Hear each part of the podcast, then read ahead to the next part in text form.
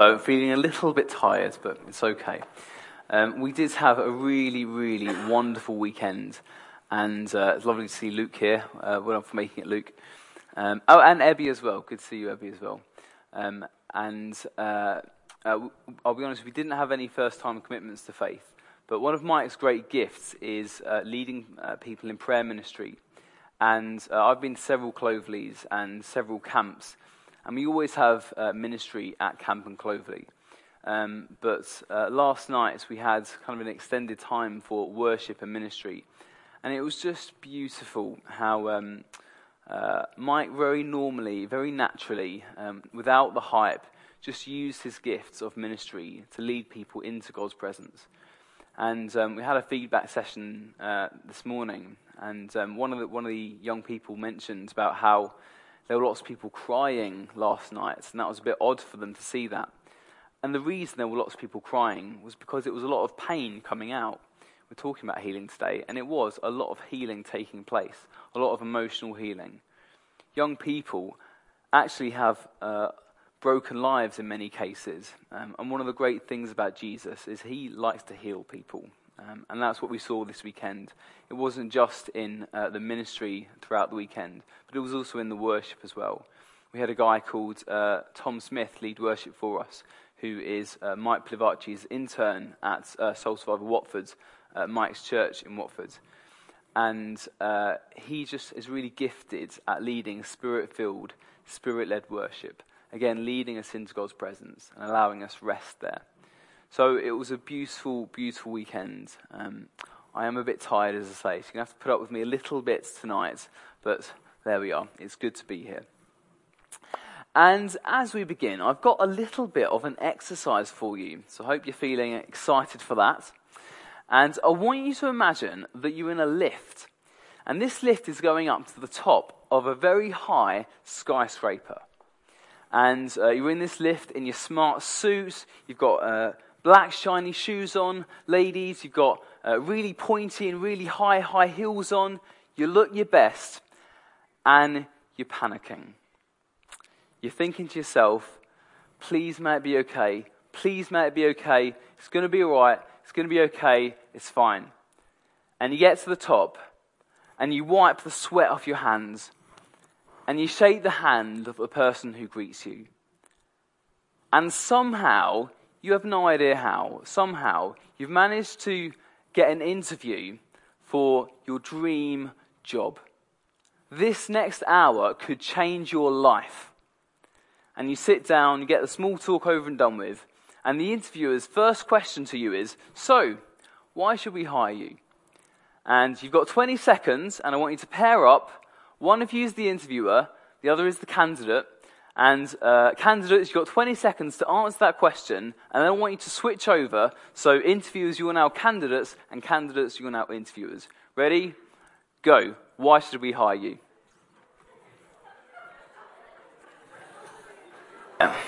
All right. So, I wonder how you found that. Is anybody going to be brave enough to share their answer? Here's the question. Anyone at all?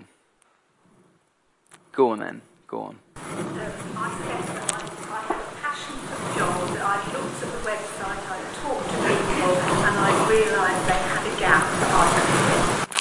Excellent, very good. I, am I'm impressed. Good, good. Well, uh, I hope you enjoyed that little exercise to begin with. Um, and in interviews, one of the things interviewers are often looking for is a bit of self awareness. So uh, they want to know that you know your strengths, but that you also know your weaknesses. And the thing is, we live in a culture where humility is actually neither expected, more often than not, or respected. You only have to look at programs for The Apprentice to see that. But what we see in the passage we're looking at tonight is noteworthy integrity and humility. And where integrity and humility are involved, Jesus takes notice. So if you could turn to that passage, that would be brilliant tonight. Um, we're looking at uh, Luke chapter 7, verses 1 to 17. Luke 7, 1 to 17. And uh, we're continuing our sermon series on the Gospel of Luke. And uh, last week uh, we looked at the fact uh, Jesus was giving his sermon on the plain, and Jesus urged the crowds around, around him to see themselves for who they really were, warts on all. He then encouraged the crowd to see other people around them, friends and enemies, for who they were in the light of who you were. And he encouraged the crowds to allow Jesus to transform them into something more. And uh, today, Jesus has finished his sermon, and we have two different stories set in two different places. In both situations, uh, the, the circumstances are similar, and Jesus' reactions are similar as well. So that's what we're going to be taking a look at tonight. So Jesus has finished his sermon on the plain, and he comes down and he enters a place called Capernaum. And as he enters Capernaum, some uh, Jewish elders desperately approach him and they plead with him. The centurion servant is ill and he's going to die. The centurion has heard about you and he believes that you can heal him. Please come with us. He deserves you do this for him. He loves our nation and he's built our synagogue. Hmm. So the centurion was probably a Roman uh, seconded uh, to serve with the forces of Herod Antipas, who was ruler of the area at the time. Normally, this centurion would be an enemy of the people he's speaking to. This centurion is a Roman, Gentile, a non Jew. And, he's, and uh, he has sent here some Jewish elders so, firstly, even the fact that he's able to send some Jewish elders to Jesus suggests that there's some sort of good relationship here. Clearly, the Jews respect this Roman centurion, even though he's not one of them. Normally, this centurion should be the enemy. Secondly, and this is perhaps why he's not being viewed as the enemy, he says that the centurion has an affinity with Israel. It says that he loves our nation and that he built their synagogue. So, whether or not this centurion actually is a follower of the Jewish God, he clearly has some interest in the Jewish God. And for the Jewish elders, this merits Jesus time and attention the centurion loves the nation of Israel and he's helped build the synagogue, and therefore Jesus should go with them and heal this centurion's servant. The centurion deserves it. Hmm, we might come back to that one. In the second story, uh, Jesus then goes to a town called Nain, and it says that as he approaches the gate, a funeral procession is coming towards him. And at the front of this procession is uh, a woman who's been bereaved, followed by a coffin, which is probably more like a plank of wood with a dead body lying on it, wrapped in like a shroud. And then behind the coffin is a crowd of people, uh, mourners. And it says that this was a large crowd from the town. And funerals back then would have been big occasions anyway.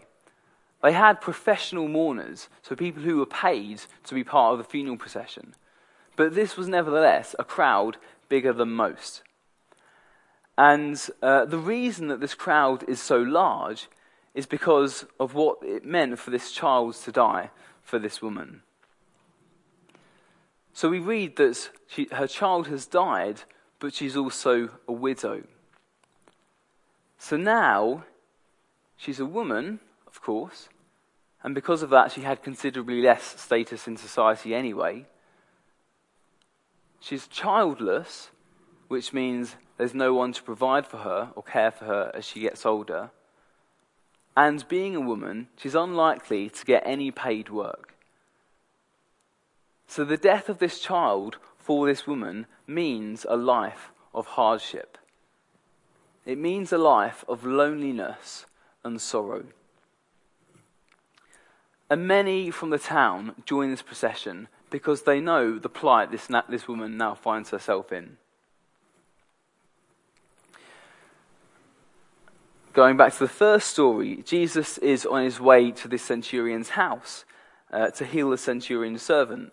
The Jewish elders have said to Jesus, The centurion deserves to have you do this.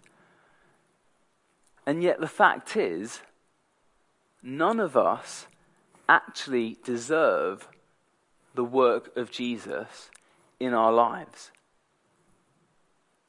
To deserve something is to assume that we're entitled to something on the basis of who we are or what we've done. If it was possible to deserve the work of Jesus in our lives, then none of us would ever make it. We'd always fall short. Because we're human and we make mistakes. And Jesus, although he's human, he's perfect. And in fact, he's God. So there's going to constantly be this natural disconnect. We could never make it. If the centurion himself thinks that he deserves the work of God in his life or the work of God in his servant's life, then actually that's pride. And that's another strike against his name.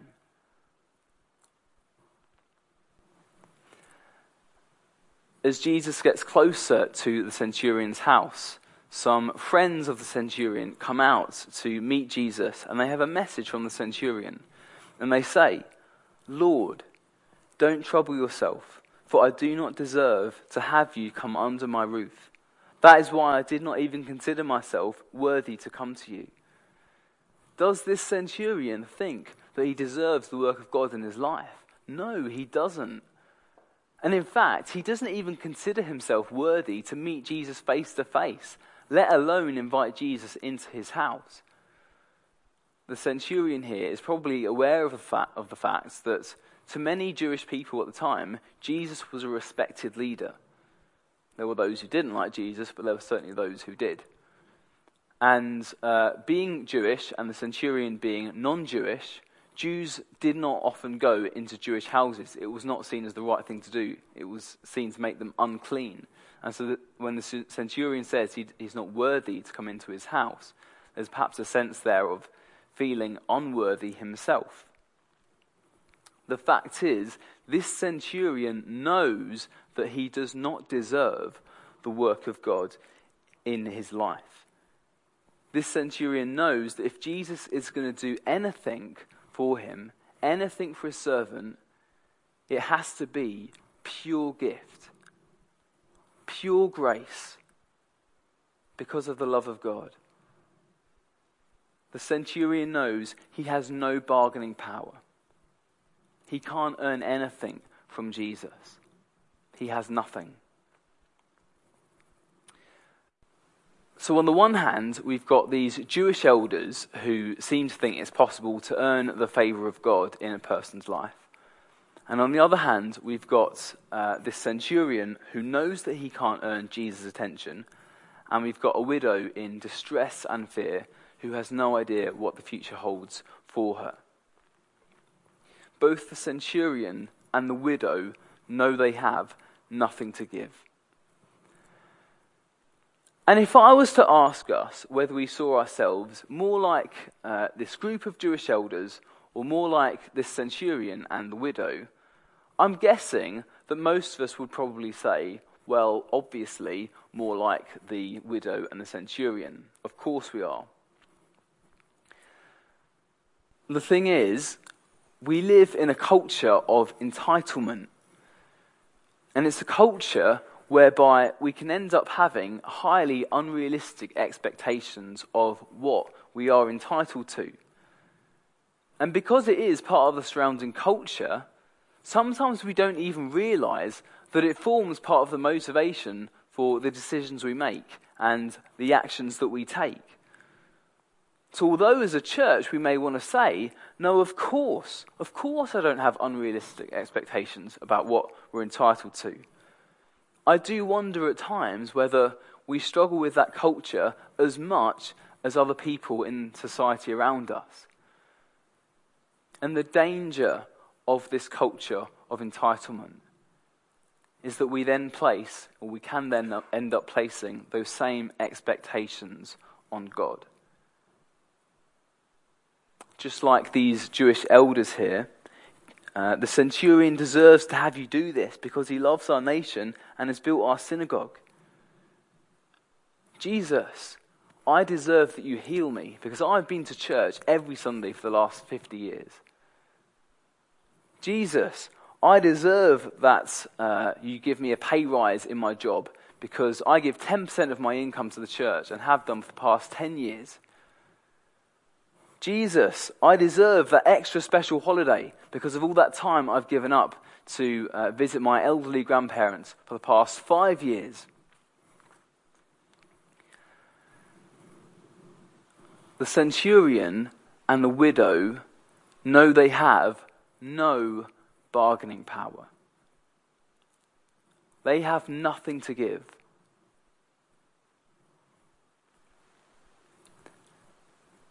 So these friends of the centurion uh, meet Jesus, and uh, as Jesus is approaching the house, um, the centurion says to Jesus, Lord, don't trouble yourself, for I do not deserve to have you come under my roof.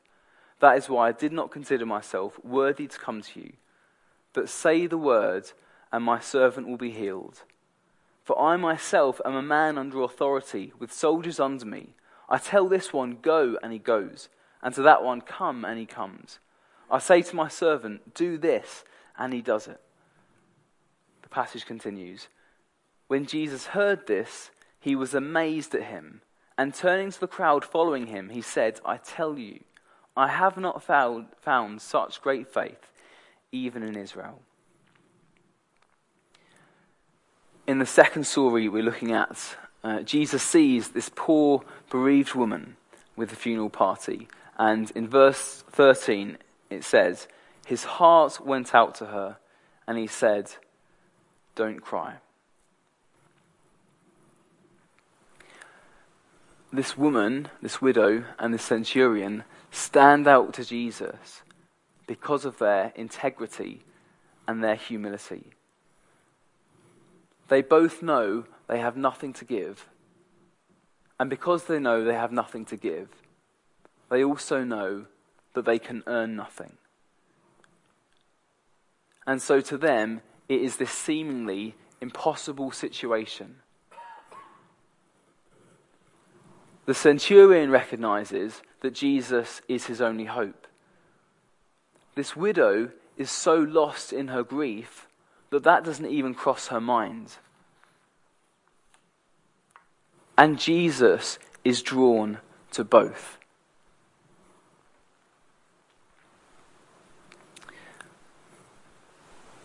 Whether or not we find ourselves in a situation like this at the moment, it is true that all of us will face situations at some point in our lives where we feel we have nothing to give, and we know we have nothing to give.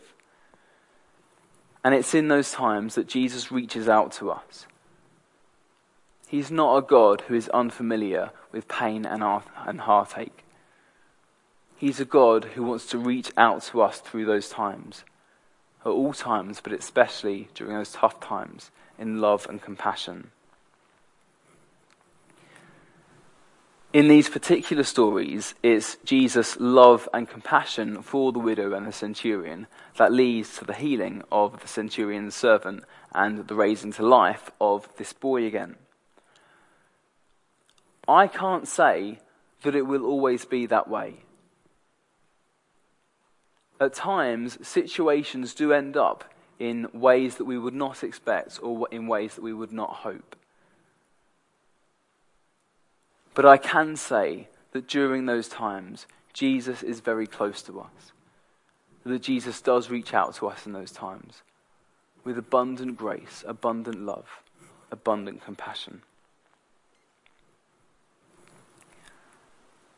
But nevertheless, there are times, there are times when we will see the powerful hand of the Lord in our lives. We don't deserve it. We cannot earn it, but God comes to meet us by His grace because of His love as a pure gift. And the centurion, uh, or the centurion through his friends say to Jesus, Say the word, and my servant will be healed. As the centurion's friends return to the centurion's house, they find uh, the, the servant fit and well again. In the second story, uh, uh, Jesus touches the body and says, Young man, I say to you, get up. At this moment, the boy sits up and begins to speak. And Jesus hands the boy back to his mother, as if to say, I restore your life as well.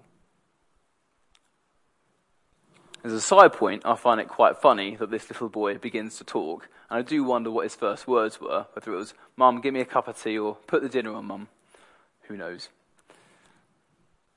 But in both these situations, Jesus speaks words of life to situations that represent death. And through the Holy Spirit, our words as well can bring life to situations that represent death. That may well be physical illness, it may be emotional pain, it might be situations of gossip and negativity in the workplace, where our words of positivity literally bring about a change in the environment. Perhaps it could be uh, a neighbour who just needs a word of encouragement so that they know that someone actually cares for them and that they mean something to someone. as we come to Jesus empty handed, knowing that we have no bargaining power, Jesus is moved with compassion and he longs to bring about healing and wholeness in our lives. Shall we pray?